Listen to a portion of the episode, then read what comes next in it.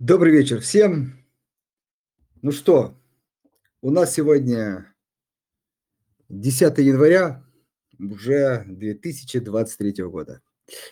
А, всех поздравляю с прошедшими праздниками. Надеюсь, все достаточно хорошо, может быть, даже плодотворно отдохнули. И теперь с новыми силами, с новыми желаниями отправляемся в 2023 год.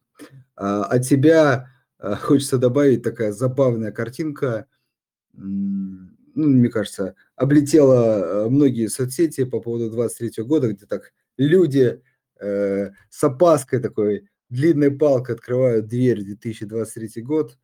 Э, действительно, мне кажется, как нельзя лучше э, характеризует непредсказуемость а, года уже наступившего. Ну и поэтому, я думаю, действительно будет много событий, э, которые мы будем обсуждать, э, проговаривать и смотреть, как это все влияет на фондовый рынок. Поэтому э, спасибо, что уже в новом году вы с нами.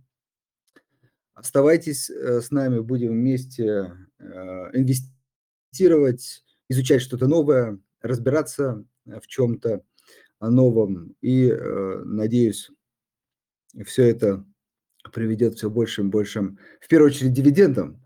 А, именно на этом мы э, всегда акцентируем свое внимание, но и курсовым разницам тоже положительным приведет. Ну что, эм, я думаю, сегодня, вот уже смотрю по количеству, примерно э, собрались. Ну, давайте буквально минутку ждем, пока, может быть, кто-то успевает. Представлю сейчас гостя, но вначале хотелось бы про рынок пару слов. А, вроде бы год сменился, но динамика, по крайней мере, на российском фондовом рынке не меняется. Такой затяжной, а, долгий уже э, боковик. Действительно интересная формация. Я даже с коллегами уже начинаю обсуждать, вот это интересно, новая реальность, с точки зрения волатильности изменения, или все-таки действительно, ну, скажем так, в отсутствии каких-то значимых а, новостей российский фондовый рынок, как говорится, не знает, куда ему двигаться. Вот. Ну, посмотрим. А, пока действительно боковик такой уже достаточно долгий. Сегодня, безусловно, поговорим и о российском рынке, и о мировом рынке. Вообще такое получается вводное а, у нас, вводный эфир. А, соответственно, попробуем еще раз для тех, кто, может быть, за праздники забыл актуальную повестку, свяжите ее, ну и, безусловно, построить планы на 2023 а, год. Ну что, давайте э, начинать. Всех, кто нас слушает сейчас и слушает записи, э, призываю подписывайтесь на наш канал «Газпромбанк Инвестиции». А, скачивайте, устанавливайте приложение а, брось компании «Газпромбанк Инвестиции». Начинайте инвестировать вместе с нами эм, и будем потихонечку-потихонечку разбираться и приумножать э, свои капиталы, даже в это сложное время. Хорошо. С радостью э, представлю сегодняшнего гостя. Сегодня у нас Э, Виктор э, Тунев, э, частный инвестор, автор телеграм-канала True Value. Обязательно переходите по ссылочке, подписывайтесь, черпайте полезную информацию. А, Виктор, добрый вечер. Да, приветствую, Андрей, приветствую всех, всех с наступившим Новым годом. Надеюсь, он будет гораздо лучше, чем предыдущий. Да, Надежды, как это обычно бывает всегда в начале года, положительные. Посмотрим. Ну что, эм, давайте пробежимся по основным, э, наверное, вещам, которые сейчас на повестке. Начнем, я предлагаю э, такой план.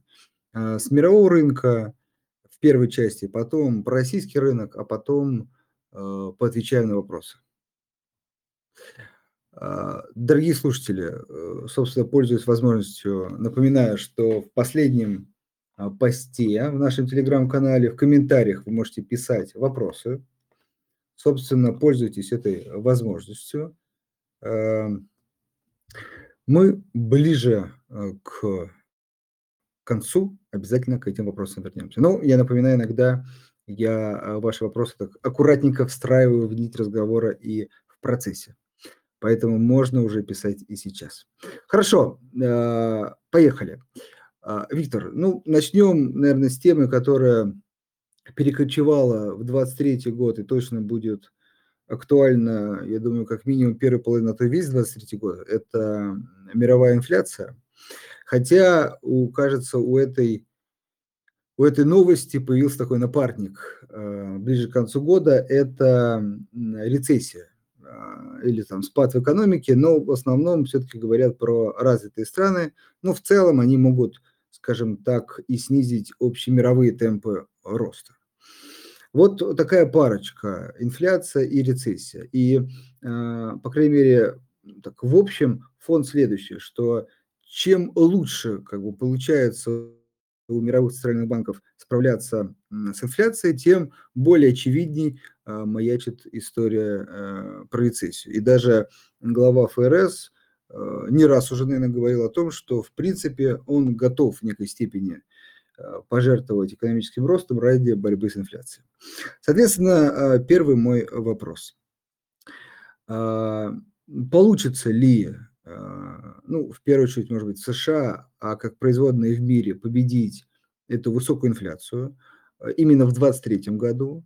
И если да, то, может быть, есть ориентиры, например, там, первое полугодие – а, первый квартал или ближе к концу года? Какие-то ваши ожидания? Это первый вопрос. И второй, а, все-таки насколько получится в вот этой борьбе с инфляцией а, все-таки, как это принято говорить, более мягко как бы, посадить экономику, то есть не привести к тяжелым экономическим последствиям. Вот на эти два аспекта а, давайте с них начнем э, в начале.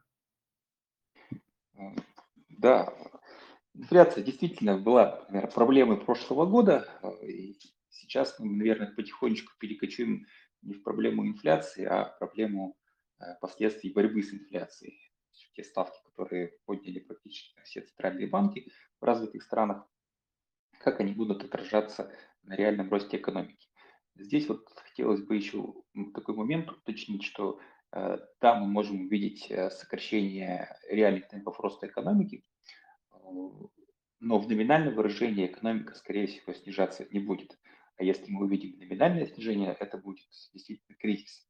Но пока номинальные темпы роста экономики, в том числе за счет того, что инфляция сохраняется повышенной, положительные и достаточно сильно положительные, а, но за счет высокой инфляции реальный рост может оказаться в районе нуля, в небольшом плюсе в небольшом минусе. На самом деле это может быть не так важно, а, но, конечно, это может влиять на, на рынки. А, рынки живут тем, как обсуждают инфляцию в паблике, есть насколько они боятся этих цифр страшных сначала по инфляции, сейчас, возможно, по низким темпам роста как это все проецируется в, в ожидание на будущее.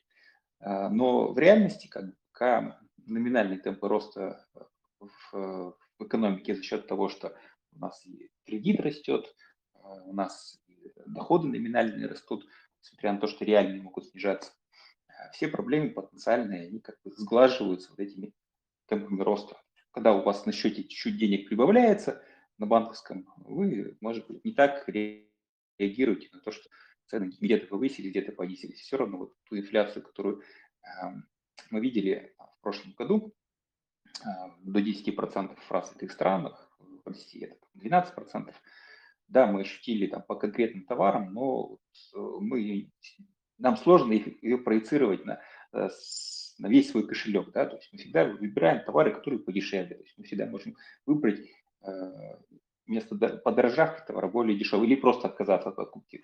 А, мы, если у нас в целом а, доходы растут номинальные, то, в принципе, все эти проблемы уходят, может быть, на второй план. Но действительно это важно для рынков.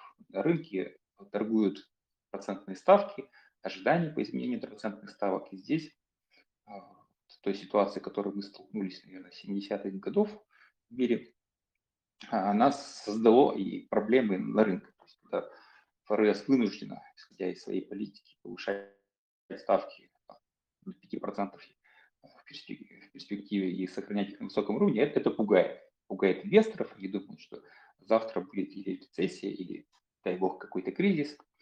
А, ну, здесь бы я хотел успокоить, наверное, э, инвесторов. То есть ФРС нет задачи а, победить инфляцию любой ценой. Всегда есть выбор. А, просто сейчас те цифры, которые выходят, они на самом деле сильные и по росту экономики, и по безработице в мире. И поэтому мы слышим достаточно жесткую риторику э, ФРС США, там, других центральных банков, что они готовы бороться с инфляцией, несмотря ни что. Э, но как только вот эти цифры будут э, значительно хуже, мы можем увидеть совершенно другую историю, когда ФРС вместо того, чтобы говорить жестко, будет говорить мягче. И это будет находить отражение в, в цифрах на фондовом, на фондовом рынке. Вот как-то так. Э, хорошо, тогда, может быть, уточню такой вопрос. В общем, как сказать, ваш план действия на 23 год, то есть есть ли конкретно ожидание, например, что э, ну, все-таки, например, пик инфляции будет в первом квартале или все-таки в первом полугодии, или опять же к концу года. Это первое. Второе, э, ФРС, э, например, поднимет ли ставки, такой базовый вопрос, до 5, например, или плюс-минус выше, и когда, опять же, если есть ожидания. И сюда добавлю вопрос, может ли быть ситуация, что во втором полугодии мы уже будем рассматривать снижение ставок. Вот. Или третий как раз э, подход, когда, собственно, вы, скажем так, не строите этих планов, а просто исходите из как бы, той повестки, которая, например, э, приносит нам макроэкономическая статистика. То есть, условно, если э, цены продолжают расти, там зарплаты продолжают расти, безработица низкая, значит, просто чуть дольше будет этот период, и значит, как бы больше, может быть, давление будет на рынок. То есть, в общем, если планы, если есть, то какие, вот с конкретикой, если можно. Если нет, то как действует тогда инвестор? Ну вот твой третий подход, когда мы смотрим за текущей статистикой принимаем решение на основании ее, наверное, наиболее близок мне сейчас, поскольку строить какие-то планы, называть какие-то конкретные цифры, когда ФРС достигнет уровня 5%, сколько долго сохранит. Сама ФРС не знает, скорее всего, как бы она ни говорила. А, значит, и а, она, сам, сами, сама ФРС США смотрит на выходящую статистику и принимает решения на каждом заседании, исходя из этой статистики. Э, ну, конечно, вернемся к более конкретным вещам. Э, значит, э, мои ожидания, что а, инфляция уже прошла пик в прошлом году. Это прежде всего связано с тем, что инфляция была связана с издержками, а издержки в основном связаны с ценами на сырье. Мы видим, как снижаются цены на сырьевые товары. А, значит, это собственно, уже увидели в индексе инфляции, правда, не увидели еще в индексах базовой инфляции, на которые ориентируются а, центральные банки.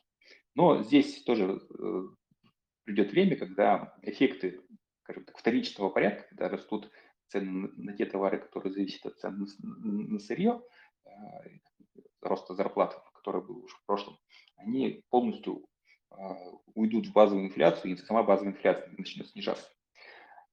Э, поэтому мои ожидания, что в первом полугодии, понятно, будет достигнут какой-то потолок по ставкам, если брать ФРС США, возможно, 5% это как раз тот максимум, который мы увидим. Конечно, если цифры выйдут по инфляции, по темпам роста экономики э, не такими, какие сейчас ожидаются, ФРС может остановиться раньше.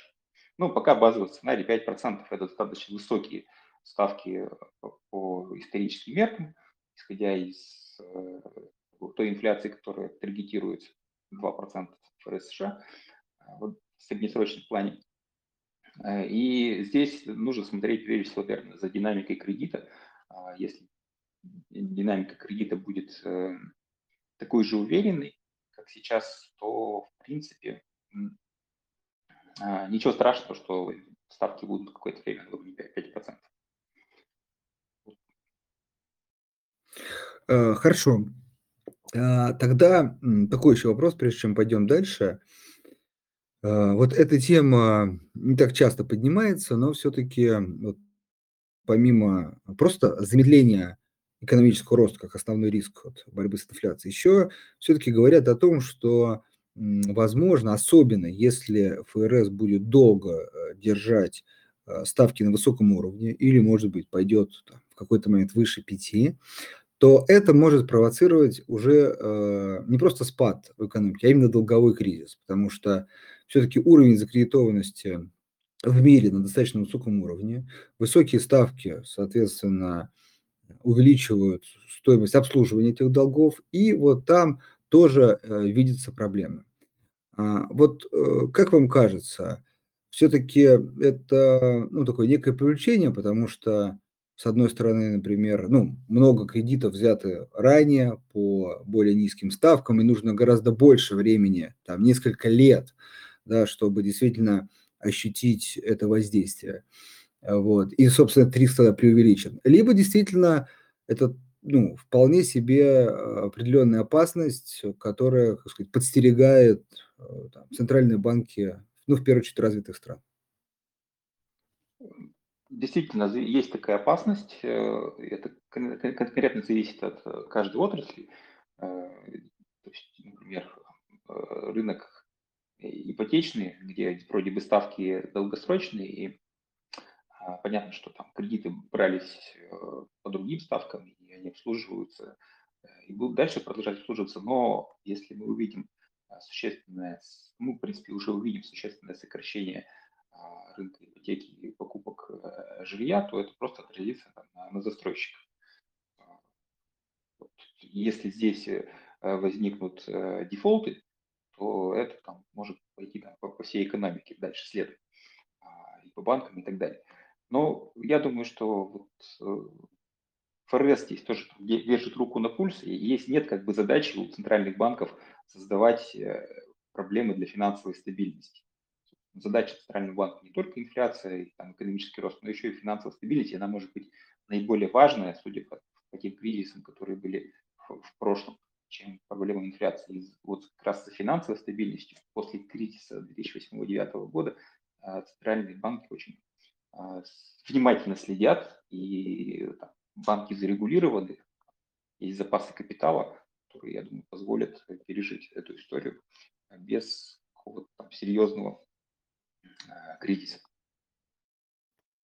Хорошо. Если эту часть подытожить, то есть, в общем, а, основной месседж ваш а, в том, что а, борьба с инфляцией, скорее можно уже даже сказать аккуратненько, идет уже, реализуется уже успешно, то есть пик пройден, и есть все шансы хоть и замедлить мировую экономику, но в первую очередь развивающие страны, но не так сильно, с учетом как бы, номинального роста ВВП, и ну, вот, вот, вот ожидаемая мягкая, скажем так, посадка, мягкая реш, мягкое решение проблемы с инфляцией – это а, ваш базовый сценарий.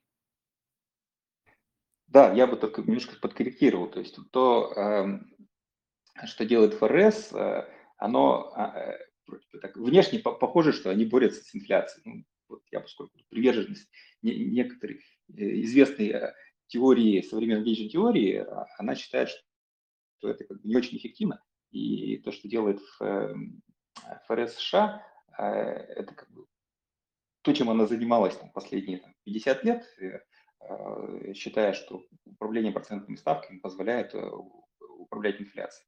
А, значит, можно это делать более эффективно, но что есть, что есть, э, мы видим, что в, несмотря на, на, то, на причины инфляции и что побудило инфляции снижаться, все смотрят на результат как таковой. Да? ставки повысили, инфляция замедлилась, вроде как проблема решена. А вопрос, что будет дальше? Э, ну а дальше, мое мнение, что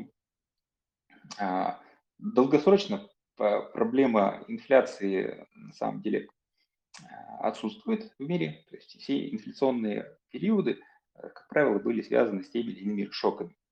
Шок был в 70-е э, годы, когда ушли от золотого стандарта. Изменилась, в принципе, мировая финансовая система. Шок был после ковида, когда значит, центральные банки и правительство напечатали много денег, и это вылилось в итоге в большую инфляцию. По моему мнению, все-таки временную инфляцию, и с ней можно не, боро- не бороться такими способами, как э, сейчас делают центральные банки, активно повышая ставки, создавая дополнительные риски финансовой стабильности. А, ну, что есть, что есть. Хорошо, а, тогда а, просто вы затронули эту тему. Следующий вопрос про инфляцию. Тоже есть такая мысль, скажем так, что вот текущая инфляция как раз Э, легко, э, текущую инфляцию легко не получится победить, потому что, как, как любят так э, фразу использовать, она носит структурный характер. А именно что имеют в виду, что идет, начинается да, такой процесс деглобализации, и, ну, в первую очередь, американские компании, как вот пример там часто отрасль производства чипов используют, например, начинает переносить Э, производство либо в другие страны из Китая, либо даже к себе обратно. Вот. И вот этот процесс, э, разрыв, разрыв такой медленный э, цепочек, налаженных цепочек поставок, он проинфляционный и он надолго. То есть вот все это как бы требует новых инвестиций, которые, собственно, будут перекладываться в цены. Вот вы как э, вот на эту тему смотрите? То есть есть тут какое-то зерно, с вашей точки зрения, правды, или все-таки это такой страх, который просто преувеличен? Ну, наверное, все-таки страх немножко преувеличен. Э, ну, процесс деглобализации, он на самом деле можно заметить там, по э, темпам роста мировой торговли. То есть, если все всю историю предыдущих там, десят, нескольких десятков лет видели, как мировая торговля росла быстрее, чем мировой ВВП. Сейчас э, прошел обратный процесс, но это, скажем, такой очень эволюционный, медленный процесс. Он в моменте сильно не должен влиять э, на инфляцию, на структурную инфляцию. Ну, какую-то часть действительно он включает. Но это через обычную историю, связанную с инфляцией издержек.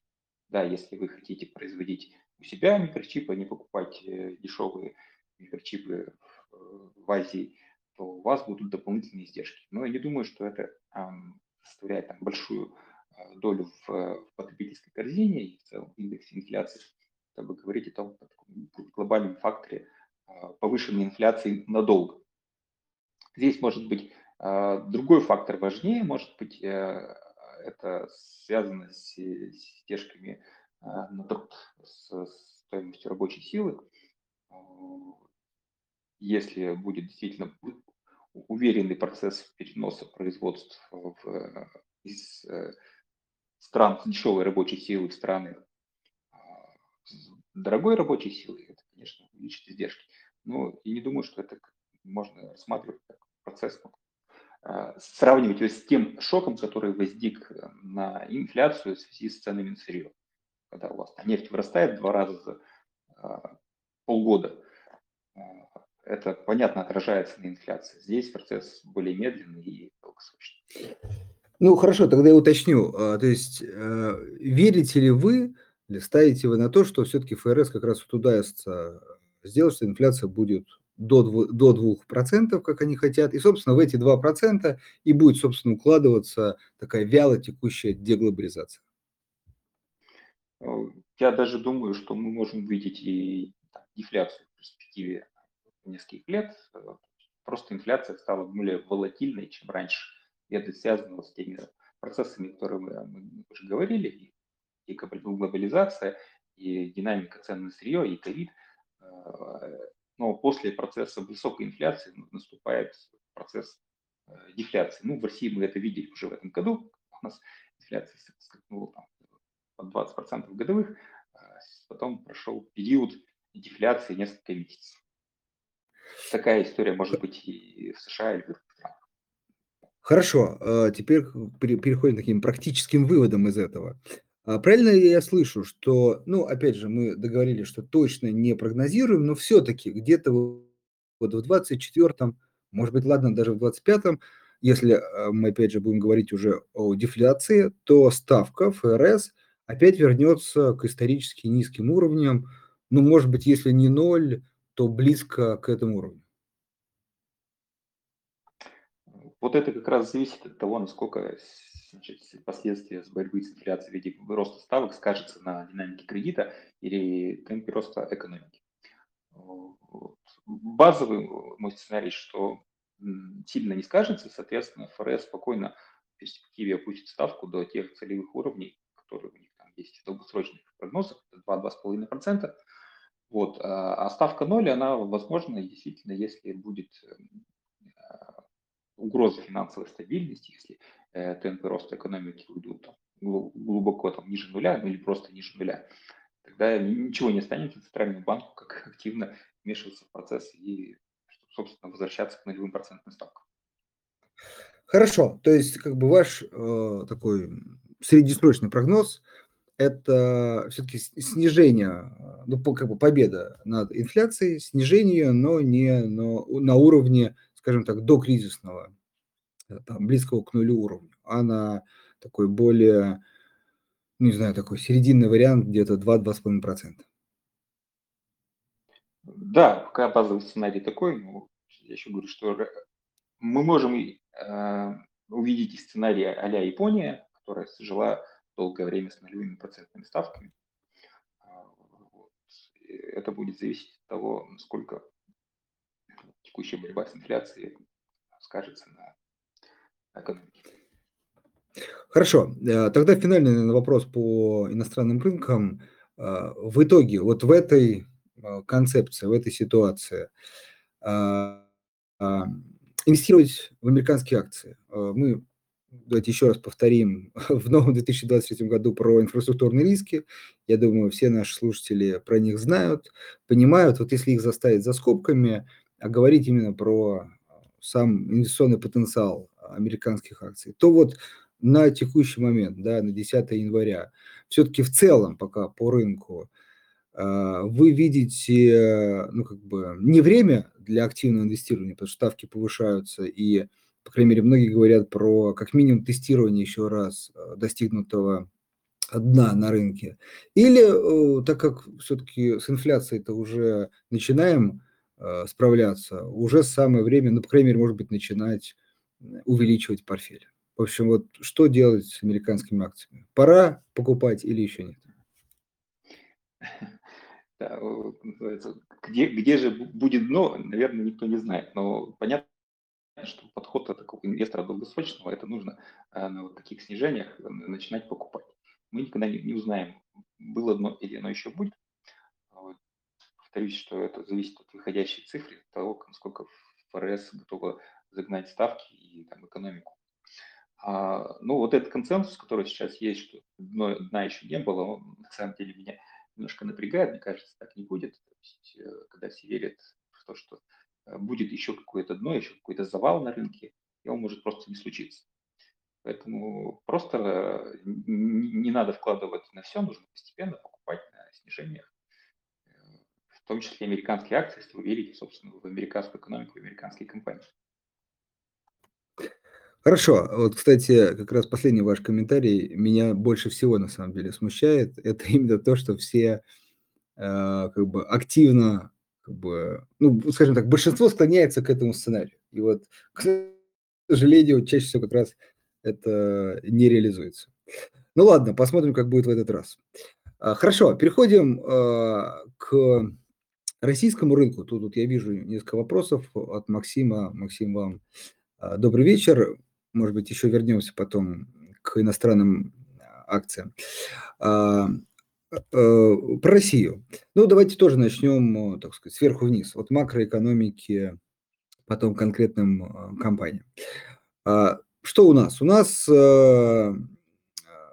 инфляция замедляется, а, но, правда, и в общем, сказать, отрицательные темпы роста экономики. Хотя, наверное, действительно в рамках начала 2022 года это вполне себе еще положительные темпы с точки зрения того, что действительно многие пророчили более серьезный спад российской экономики. А, вот, он, ну, цифры финальные еще не подведены, но, в общем, будет гораздо меньше, чем планировалось. А, но э, строятся, ну, как бы даже от там, российских, российского Министерства финансов есть план на 23 и они, к сожалению, ну, тоже не сильно оптимистичные, там в лучшем случае как бы небольшой, но все-таки спад. Но, правда, и замедление инфляции. Вот какие ваши прогнозы уже по российской экономике? Ну, давайте по этому же пути. Э, по инфляции, потом по в целом экономическому росту, и, может быть, что-то еще третье, что тоже важно э, учитывать, на что важно обращать внимание при прогнозировании развития российской экономики. Да, у нас на самом деле похожая ситуация, просто у нас цифры э, гораздо меньше, чем по экономике США. Достаточно ограниченную информацию сейчас публикует Евростат, Центральный банк и Министерство финансов. Вот последние цифры, которые есть от Министерства финансов, размер дефицита бюджета, расходы бюджета. Это, наверное, главная составляющая того, почему российская экономика в прошлом году а, снизилась гораздо меньше, чем мы ждали. И, возможно, в этом году те бюджетные расходы, которые были в том числе в декабре осуществлены, они поддержат экономику и, может быть, даже позволят ей не упасть мы, к сожалению, не знаем, куда, можем только догадываться, куда идут основные эти расходы. Ну, вот, кстати, например, в декабре а, цифры, которые еще не опубликованы, и скоро опубликует Минфин, есть еще так называемые сырые данные, которые выкладывает Минфин в своих файлах. А, это то, что в декабре а, очень большая сумма ушла в социальную политику, в три раза больше, чем в прошлом декабре, больше двух триллионов рублей. Э, сложно предугадать, что это такое, это текущие расходы или это просто авансы на будущий год. Но то есть, у, у, у какой-то там части людей появится бюджет в будущем. Это поддержит совокупный спрос в экономике. А так, то есть у нас та же история. У нас Центральный банк пытается бороться с э, инфляцией процентными ставками, а, сохраняя значит, текущие ставки достаточно высокими относительно прогнозной инфляции, 7,5%, и при этом Центральный банк, э, а, скажем так, пугает, по последние там, несколько месяцев, пугает рынки, что он может начать повышение ставки при определенных условиях, если инфляция будет складываться не так, как, как они прогнозируют. Ну, прогноз по инфляции на следующий год официально это 5-7%. А, в принципе, он вполне достижимый. Если не будет а, мощного роста бюджетных расходов, как, какими они были в этом году, ну, в смысле в прошлом году. В прошлом году у нас бюджетные расходы на уровне федерального бюджета выросли почти 30%. А, это вот как раз э, с одной стороны, да, это все равно повлияло на инфляцию, инфляция 12% по итогам года будет, а, но с другой стороны поддержала экономику. Но в этом году мы, э, бюджет прогнозируется с нулевой динамикой расходов, может быть даже отрицательно, это будет э, воздействовать уже дефляционно и, и на инфляцию, и на экономику в целом. А, вот. И здесь, как бы, поскольку у нас нет информации, на что будет конкретно тратиться основная часть расходов, скорее всего, это будут не очень производительные расходы, и это может а, долгосрочно сказаться на инфляции. Инфляция а, в России может быть там повышена не 4%, как прогнозирует Центральный банк, а 5-7% а, не только в следующем году, но и дальше. Здесь я, вот, я бы еще раз хочу отметить, что мы смотрим, как правило, на дефицит бюджета, но дефицит бюджета – это как бы такой баланс, который там балансирует все прочие потоки. Нужно смотреть на динамику конкретных факторов, которые влияют на инфляцию экономики. Это динамика расходов и на динамику кредита частного. Здесь у нас все хорошо было до последнего момента, и даже ставки высокие относительно а, не, сильно влияли на сокращение того же частного кредита. Но может все измениться в этом году, когда не будет такой хорошей динамики расходов, а, когда значит, предприятия столкнутся с проблемой, что спрос э, не позволяет наращивать производство, вот, и что тогда делать. Плюс а, да, так называемая бюджетная консолидация и борьба с инфляцией могут а, повлиять очень серьезно на, а, на экономику. Ну, я не жду, конечно, что мы покажем там темпы снижения экономики в этом году больше, чем в прошлом. Но вот неопределенность, которая царит в российской экономике, и, наверное, то, что ты говорил про фондовый рынок России, а, она может сохраниться гораздо долго. Все это, конечно, связано с теми известными событиями, которые произошли в прошлом году. Хорошо, да, это понятно. Ну, то есть, в общем, опять же, резюмируя, то есть инфляция вполне может уложиться в прогнозы ЦБ, ну, по крайней мере, на 2023 год, это там 5-7%, может быть, с риском чуть выше.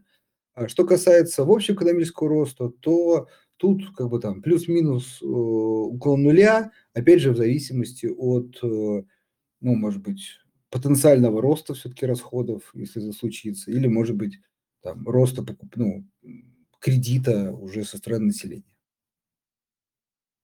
Да, все, все, все, все корректно. Да. То есть мы ждем, что инфляция вложится в прогнозы достаточно широкий 5-7%.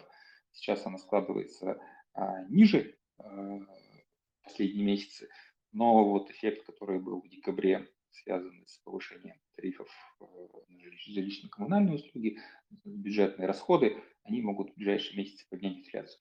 Но вот здесь нужно осторожно смотреть за цифрами. А, мы в цифрах годовой инфляции увидим мощное сокращение. В апреле инфляция будет, наверное, ниже 4% год к году.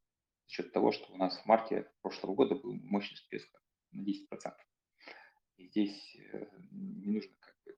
Центральный банк это все понимает, он не смотрит на годовую инфляцию, он смотрит на, на текущие цифры месяц к месяцу, там, неделя к неделе. Ну, я не жду, что э, у нас э, будет существенный рост инфляции. Тут еще раньше у нас был фактор курса рубля, существенно влиял на э, инфляцию. Сейчас он, мне кажется, может уйти на второй план. Все-таки цены в России на многие товары э, стоят гораздо дороже, чем в мире. И здесь решение логистических проблем может, наоборот, снизить цены, а не повысить, какой бы курс ни был, 60 рублей 70 выше за доллар. Хорошо, то есть вот этот эффект э, высокой базы, он оказывает влияние не только на сам показатель инфляции, но и на как бы, реальные цены в экономике. То есть действительно запас для снижения, он присутствует. Но опять же тут вопрос решения действительно логистических проблем. Хорошо, эм, идем дальше. Прежде чем про акции поговорим, э, про курс рубля. Вот в этой, понятно, так сказать, Эм, ну, в, в этих набросках э, там, развития российской экономики действительно сложно говорить четко и, там, и сказать, в обычное время нелегко было, сейчас еще сложнее. Все-таки курс рубля, э, вот мы увидели ну, некую, некое снижение курса в конце года. Сейчас 70 плюс-минус.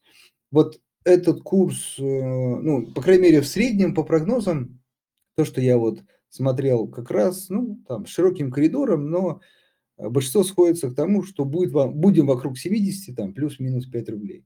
Вот у вас такие же прогнозы или все-таки больше будет преобладать там, тенденция к снижению, может быть, к укреплению рубля? Вот, если можно про это.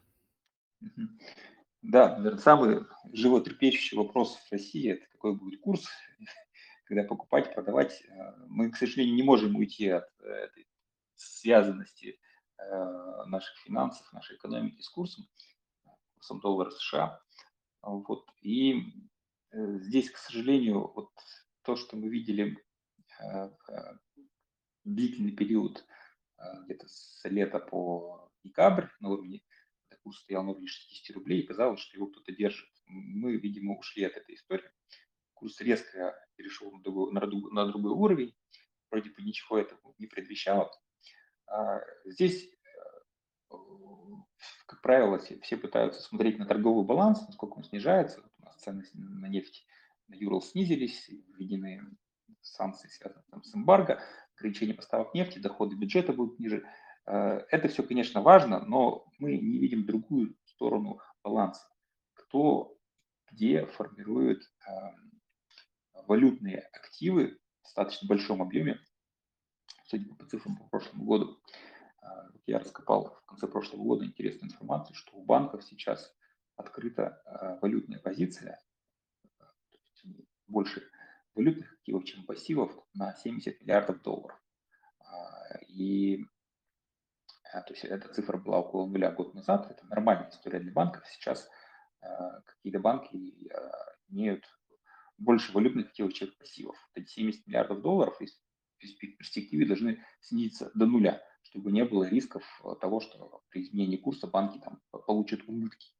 Э, и это вот как раз у нас такое получается квази э, бюджетное правило, когда сейчас не центральный банк, не Минфин управляет курсом, а вот э, какие-то банки, которые имеют открытую валютную позицию могут либо ее сохранять высокой, либо сокращать, тем самым нивелируя проблемы, связанные с торговым балансом, с тем, что российский экспорт в этом году может сильно снизиться в номинальном выражении, а импорт может продолжать восстанавливаться. То есть мое вывод, что, видимо, есть какой-то курс, возможно, это как раз уровень 70 рублей за доллар, плюс-минус это соответствует прогнозам правительства, это соответствует там, бюджетным э, выкладкам.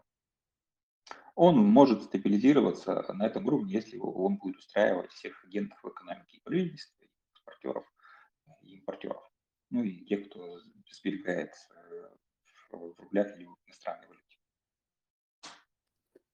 Хорошо. А, тогда э, пока финальный от меня вопрос э, про российские акции. Вот э, видим такой долгий боковик на российском рынке. Ну, первый базовый вопрос, насколько вы считаете, он может сохраниться, насколько долго? Ну и второй уже более прикладной, на какие сектора, может быть, даже конкретно компании, а, с вашей точки зрения, стоит сейчас в первую очередь обращать внимание инвесторам? Э, фондовый рынок у нас э, находится, скажем так, в послешоковой истории, когда многие инвесторы, которые зашли российский рынок в последние годы, сейчас находятся в убытках, поэтому понятно, что в этой истории без какого-то видимого, понятного а,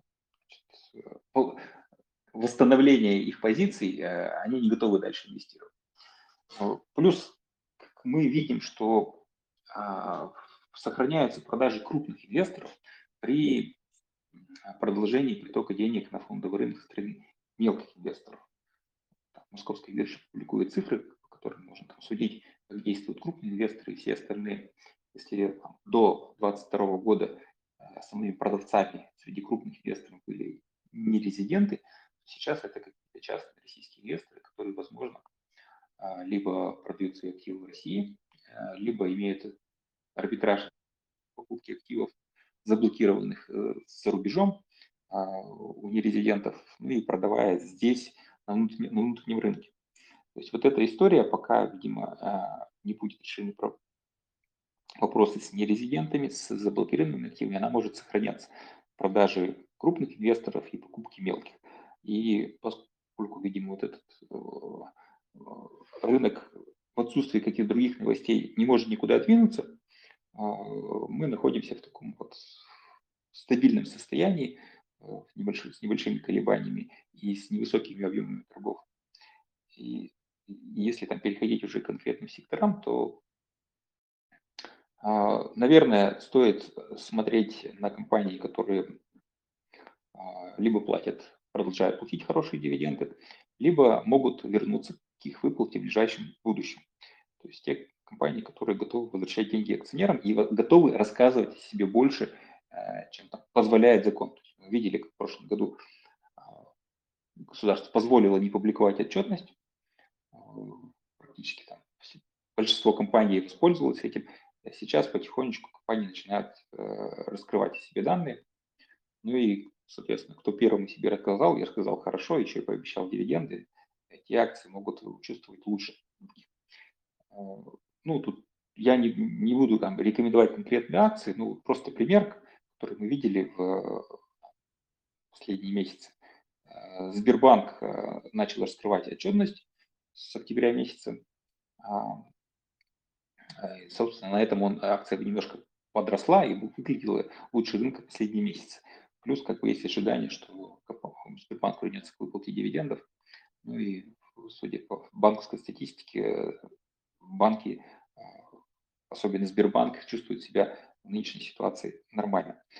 А вот если выбирать из отдельных секторов, то я бы все-таки смотрел больше на компании, ориентированные на внутренний сектор, нежели на экспортеров. Но это вот, наверное, связано с моей позицией по курсу, что курс у нас может быть стабильным, там, на уровне 70 или э, крепче э, при текущих ценах на нефть, э, другие сырьевые товары. Это не создает большого апсайда для экспортеров. Хорошо, если они вернутся к выплате дивидендов, но там, дивидендная доходность может оказаться не такой привлекательной при всех рисках, в отличие от, от компаний, связанных с внутренним сектором, где, может быть, не только дивиденды достаточно высокие, но и какие-то темпы роста, связаны с тем, что ориентация на внутренний сектор позволяет расти компании, а внешний сектор, э, как правило, ограничен и объемов производства и доходов. Вкратце так. Хорошо, Виктор, э, давайте все-таки, если можно, опять же, безусловно, мы не рекомендуем, там, не считаем индивидуальные свои рекомендации, но все-таки там, для своих начинающих инвесторов просто назвать имена вот этих э, компаний, которые ориентированы на внутренний рынок, которые, на которые просто стоит больше обратить внимание. То есть мы не считаем это рекомендацией, но вот все-таки, э, вот я услышал там Сбербанк, может быть, еще пару имен, как сказать, кому присмотреться. Да, то есть Сбербанк на самом деле просто самая очевидная идея, а, потому что компания, Сбербанк стоит очень дешево, там, в два раза меньше, чем стоимость собственного капитала, и возврат к прибыли через год, там, которая была до кризиса, кажется очевидным. А из других компаний э, на самом деле а, все не так однозначно, но можно тоже смотреть. И внутренний сектор – это, во-первых, лидер а, акция «Магнит», потребительский сектор, а, в телекомах это, наверное, МТС. А, вот, кстати, вопрос э, для МТС будет интересный, когда Центральный банк перестанет пугать повышением ставок, все-таки компания закредитована, и она чувствительна к процентным ставкам. Если мы услышим от Центрального банка, что он готов снижать ставки, я думаю, что там, если не в первой половине, то во второй половине года можем это услышать из-за того, что инфляция складывается в, тех цифрах, которые названы и которые являются целевыми на этот год. А вот там, компания МТС может там, на фоне там, дивидендной доходности, которую они, правда, дивидендную политику еще не объявили, но мы ждем ее в этом году. А, дивидендная доходность может быть хорошей. И относительно тех ставок, которые есть в экономике, она может улучшаться в связи с будущим снижением ставок. Так, из, я бы вот очень осторожно смотрел на компании, которые вроде бы работают на внутреннем рынке, но э, являются иностранными, э, типа Яндекс, ВК, пятерочек, X5. Все-таки здесь тоже есть инфраструктурные риски, и пока нету ясного, понятного процесса редомицеляции этих компаний, э, наверное, нужно с опаской смотреть э, на эти компании с точки зрения вложения в них новых средств. Да, продавать их, наверное, нет смысла, какие-то риски, но увеличивать позиции в них, наверное, пока рано. А, из, э, в принципе, наверное, а, есть еще московская биржа, интересная идея, многими рекомендуется. Единственное, что в конце прошлого года а, у нас Центральный банк выложил документ, согласно которому остатки на счетах типа Си а, видимо, будут консолидированы в агентстве по страхованию вкладов. И вот тот доход, который московская биржа получила в этом году от больших остатков, от процентных ставок, он может оказаться разовым. Э, идея московской биржи в том, что они вернутся к выплате дивидендов, и эти дивиденды могут быть очень хорошими по итогам прошлого года. Но дальше э, вот, проблема с тем, что у них заберут часть денег э, и доходов в АСВ, может оказаться как бы не столь очевидной для, для акций. А, так, э, ну, в принципе, можно посмотреть на какие-то идеи в сырьевых компаниях. То есть, там тоже есть компании, которые э, платили э, небольшие дивиденды, могут увеличить дивиденды или вообще не платили. Ну, вот как пример, там, компания Алроса, которая была одной из пострадавших последние месяцы из-за того, что государство решило обложить ее дополнительным налогом. Мы, к сожалению, не знаем информацию о бизнесе компании, они не публикуют ничего. Но здесь логика такая, что а, государство в прошлом году а, увеличило налоги э, не на всех, а на те компании, которые получали сверхприбыли. И если исходить из этого, то, видимо, у Алроса все хорошо, поэтому с них взяли дополнительный налог. И э, несмотря на уплаченный дополнительный налог, компания может э, вернуться к выплате дивидендов. Ну, пример «Газпром», который, несмотря на то, что с него взяли большой налог, он еще и заплатил большие дивиденды. В Беларуси может произойти примерно то же самое, и это может быть а, вот, инвесторы по-другому посмотрят на эту компанию, особенно если они что-то начнут о себе публиковать. Ну, я думаю, что достаточно будет хотя бы объявления дивидендов. Да, вот, согласен. Вот да, спасибо. А, так, переходим к вопросам. Таком немножко, немного времени остается в экспресс-режиме.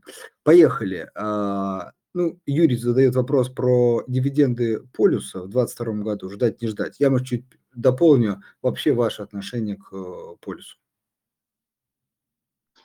А, Мое отношение к полюсу связано с отношением к золоту, как активу для сохранения стоимости. Достаточно скептичен к золоту. К компании полюс отношусь нейтрально. Действительно, вопрос дивидендов, он ключевой, когда они вернутся, в каком размере. Сейчас э, в моменте акции уже хорошо выросли а, в цене от минимумов, поэтому, наверное, в краткосрочно а, драйвер может быть действительно объявление дивидендов. Ну, исторически все-таки компания не славилась тем, что они платят э, хорошие дивиденды, и нынешняя дивидендная доходность может оказаться не столь привлекательной. А, вот, то есть, а так, и, и это как бы выбор каждого, если уверить, что золото будет дорожать и там, достигнет, там, скажем, 2000 долларов за унцию, то, наверное, это может послужить тому, чтобы покупать акции полюса. Да, вот давайте тогда этот вопрос прям добьем. Я просто услышал, что, я так понимаю, ваши прогнозы все-таки по золоту, что они какие? Не будет расти в цене или даже может снизиться? Ну, там, ближайший год-два. А, золото, в принципе, при высоких процентных ставках не должно расти. То, что вот она сейчас выросла, может быть связано там, с статистикой, которую мы видели, что некоторые центральные банки увеличивают золотые активы все это может быть связано там, с общей геополитической ситуацией в мире, с риском э, наличия э, резервов в долларе США. Э, ну, я думаю, что так вот это все временно, не будет долгосрочного ухода из валютных активов в золотые, тем более, что на примере России мы видим, что на самом деле наличие золотовых запасов не особенно ничему не помогает, мы все равно также не можем использовать это золото для каких-то валютных операций. А, вот, то есть, да, мое отношение к золоту скептическое, что оно сейчас, э, вот оно подросло, но долгосрочно в нем нет большого потенциала. Хорошо. А, следующий вопрос от Николая. Что вы думаете по поводу доп. эмиссии банка ВТБ? Вот очень интересный вопрос. Э, как раз разбирал его, еще не выложил в Телеграме, но вот, наверное, выложил. Этот пример очень некрасивый с точки зрения подхода государства к э, частным компаниям и к миноритарным акционерам. Мы видели аналогичный подход, может быть, в акциях Аэрофлота, когда было там две, две доп. которые выкупило государство а, по низким ценам. А ВТБ мы, к сожалению, не знаем, а, насколько серьезно будет разбитие капитала в результате этой доп. эмиссии. То, что объявлено, объявлено, скорее всего, с большим запасом, 300 э, миллиардов, э, если не ошибаюсь, в общем, увеличение э, количества обыкновенных акций в три раза. Это сделано с запасом, потому что существует так называемое преимущественное право.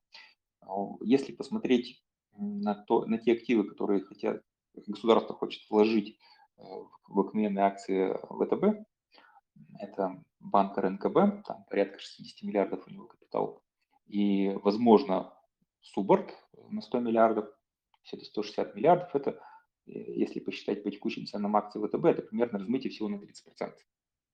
Если это будет всего 30%, это на самом деле не сильно влияет. И мы видим, в принципе, по котировкам ВТБ, которые, э, несмотря на такие ужасные новости про допомиссию, про размытие, не упали. Э, вот. Ну, тут остается только ждать когда будут объявлены, а, собственно, параметры эмиссии.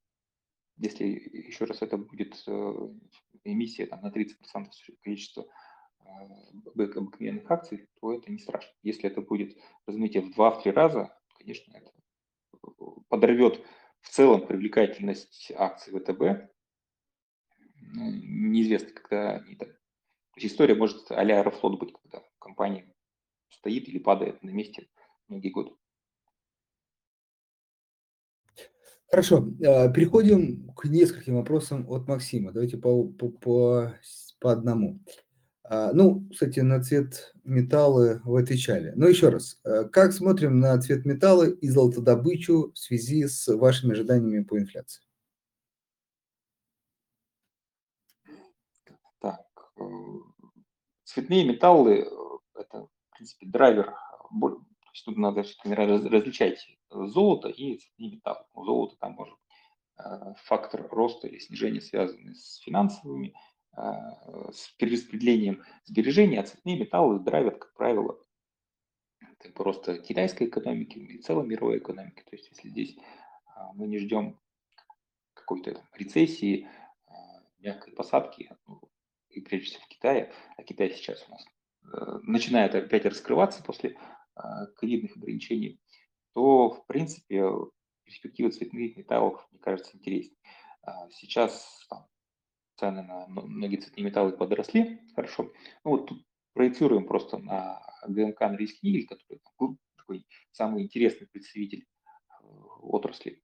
Э, Норильский никель торгуется очень недорого относительно корзины металлов, которые он производит в моменте. Вот. Если корзина металлов остается на текущих уровнях, то, в принципе, даже у Норильского никеля есть хороший потенциал. Здесь только вопрос, когда и в каком размере они будут платить дивиденды. Виктор, вот тут хочется еще одну тему, забыл ее э, спросить, такая из макротрендов. Вот э, есть такая история про э, то, что мы сейчас находимся на пороге такого серьезного роста в commodities, ну, в, в том числе как раз цветных металлов. А, макротренд, да. Вот вы как считаете, ну, согласны с этим или все-таки такое, так сказать, выдавание желаемого за действительное? Ну, скорее всего, второе, да, желаемое за действительно. Мы видим графики, когда цены на металлы сильно росли, но, вот, знаете, там есть сырьевые товары, которые как выросли, так, упали, так и упали. Там, древесина какая-нибудь, да, два, в три раза выросла, и вот, э, к концу прошлого года упала там до уровня, откуда начала расти. В цветных металлах может примерно то же самое быть, поэтому вот здесь надо смотреть каждый, значит, а, может быть, металл отдельно, какая ситуация на конкретном рынке. Э, вот.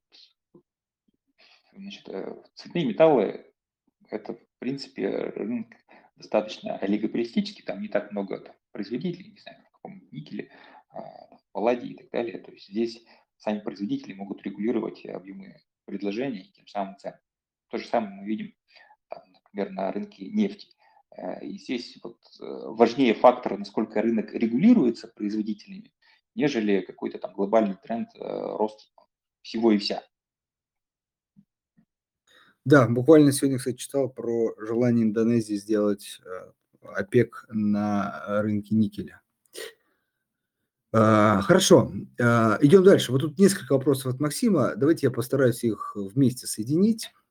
В общем, первая такая мысль э, базовая, чего проистекает вопрос, это в том, что а, ну, Максим либо ожидает, либо просто как бы спрашивает про это, что он считает, что окей, в мире, возможно, инфляция действительно не будет высокой, но Россия – это отдельная история. И он как бы ожидает, по крайней мере, что инфляция будет 10 плюс э, процентов, ну, там, ближайшие несколько лет, не просто там 1-2 года, а прям несколько лет. Соответственно, наверное, первый вопрос. Э, ждете ли вы таких цифр? А второй вопрос, э, ну, видимо, проистекающий из первого, э, рост денежной массы России. Вот какой, по вашим ожиданиям, он видится с разницей между 25 и, и 21 годом? То есть, ну, опять же, не будет ли такое существенное наращивание денежной массы и, как следствие, уже инфляции? Вот давайте вот эти вопросы. Ну, вот я бы не смотрел на денежную массу. Денежная масса – это следствие там, других процессов. Для России вопрос инфляции всегда был связан с валютным курсом. Да, сейчас это может быть э, тема э, немножко э, не так страшна, поскольку, как я уже говорил, многие цены в России дороже, чем в мире. И они как бы закладывают уже курс там не 70 рублей, там, не знаю, 100 рублей за доллар. А, вот. И, но если мы увидим ослабление курса, я, честно говорю, сразу говорю, что я не жду мощного ослабления курса, исходя из тех цифр, которые я называл, что у нас достаточно высокие накопленные валютные активы в банках, у экспортеров, они все равно будут сокращать эти валютные позиции. Это просто будет балансировать ситуацию даже при сокращении такого баланса. Но если вы считаете, что курс там будет 100 рублей и выше в ближайшие годы, то это, конечно, будет сказываться на инфляции. Все другие вещи, денежная масса, а, там, дефицит бюджета, они на самом деле вторичны. А, вот, э, рост денежной массы это, это просто э, из чего он происходит? Либо из роста частного кредита, либо из э, бюджетного, бюджетных расходов, бюджетного дефицита. А, рост частного кредита у нас регулируется так или иначе процентной ставкой Центрального банка, ну и другими мерами, связанными с кредитованием. Э, здесь Центральный банк э, держит руку на пульсе и не допускает э, мощного всплеска кредитования и создания рисков. А бюджетный дефицит у нас всегда был под контролем. Те цифры, которые мы видели в прошлом году, 2% ВВП, это почти ничто по мировым меркам. В ближайшем будущем этот дефицит будет сокращаться по прогнозам. Поэтому... Смотрите, я, наверное, уточню, зная там Максим, наш постоянный слушатель, наверное, его мысль более точно, как раз вы затронули эту тему, что, э, ну, вы отвечали, но все-таки давайте еще раз. Э, он видит риск в том, что бюджетные расходы все-таки будут расти. Э, вот, ну, там, исходя из текущей ситуации. И вот как раз вот это все-таки будет провоцировать больше рост денежной массы, больше рост спроса, причем не производственного, но и уже как следствие инфляции. То есть вы, в общем, а, ну, если я правильно понял, такого не ждете. Да, давайте просто на цифрах поясню. Вот смотрите, в прошлом году у нас рост бюджетных расходов был а, в номинале порядка 6 триллионов рублей. А, это вылилось в дефицит 3 триллиона рублей или 2% ВВП. Ну вот даже рост на 6 триллионов, это в цифрах ВВП, это там 4%, примерно 4-5% максимум. А, вот.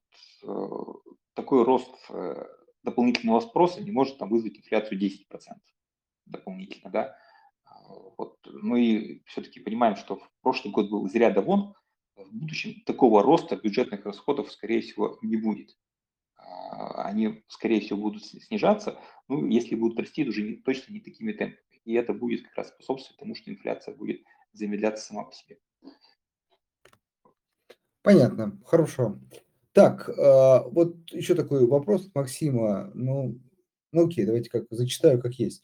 Учитываем, учитываем ли средства ФНБ, Фонда национального благосостояния, заблокированные как новую денежную массу? Из их, их ведь не вернут, а Минфин их использует. Мне просто не совсем понятно, как он их использует, но, может быть, Виктор, есть у вас ответ. Да, тут, э, в принципе, все понятно. Значит, э, действительно, резервы Центрального банка заблокированы, но это никак не касается Фонда национального благосостояния. А Фонд национального благосостояния вложен, является, скажем так, обязательством Центрального банка, и он обязан выдать э, правительству те деньги, которые там вложены в ФНБ. Да, это происходит в виде того, что фактически использование ФНБ является эмиссией рублей, новой эмиссией рублей. А, но цифры, которые будут имитированы таким образом, они очень небольшие. Значит, в прошлом году использовано из ФНБ а, триллион рублей. А, в этом году по прогнозам бюджета будет использовано 2,9 триллиона рублей, это 2% ВВП. Но Минфин уже заявлял, что он хочет переориентироваться с использования ФНБ на размещение госдолга. То, что мы видели в прошлом году может продолжиться в этом. Вместо того, чтобы использовать активы ФНБ, э, будет размещаться э, госдолг. Хотя на самом деле для инфляции это не так важно, Но для тех, кто думает, что печатание денег приводит к инфляции, это может быть показательно. Хорошо, а, вы э, говорили про 5 а, акций, точно называли, но, может быть, чуть скорректируете ваш прогноз, потому что Максим спрашивает 5 акций на 10 лет в РФ. Вот. Или все-таки в текущей ситуации, ну, скажем, сложно давать такие прогнозы? А, знаете, у нас, в принципе, на рынке очень немного ликвидных акций. То есть, в первую очередь, конечно, нужно смотреть на ликвидные акции, которые имеют меньше рисков. Как правило, крупные компании в России, они там лидеры в своем, э, своих сегментах. И если вы покупаете на длительный такой горизонт, то нет смысла там выбирать в текущем моменте одну или другую акцию. Вы купите просто рынок в виде боевого фонда или а, достаточно диверсифицированного портфеля, поскольку длительный срок, вот то, что мы сейчас обсуждаем, куда пойдет курс, какая инфляция будет, они могут как бы перевернуться в другую сторону совершенно. Поэтому достаточно просто иметь диверсифицированный портфель и экспортеров, и э, компаний, ориентированных на внутренний рынок. Все-таки российская экономика а, как была, так и останется там, наполовину экспортно ориентированной, вторую половину вот, ориентированной на внутренний рынок. Собственно, наш фондовый рынок э, примерно там плюс-минус так и составлен по индексу. Хорошо. А, финальный вопрос от Максима, но еще не, совсем финальный. А лучший способ защитить 1 миллион долларов от потери покупательской способности в наших условиях на 10-20 лет? Ну, пусть даже на 10. Наверное, тут уже, если мы все-таки боимся более высокой инфляции в мире. Ну, если в долларах.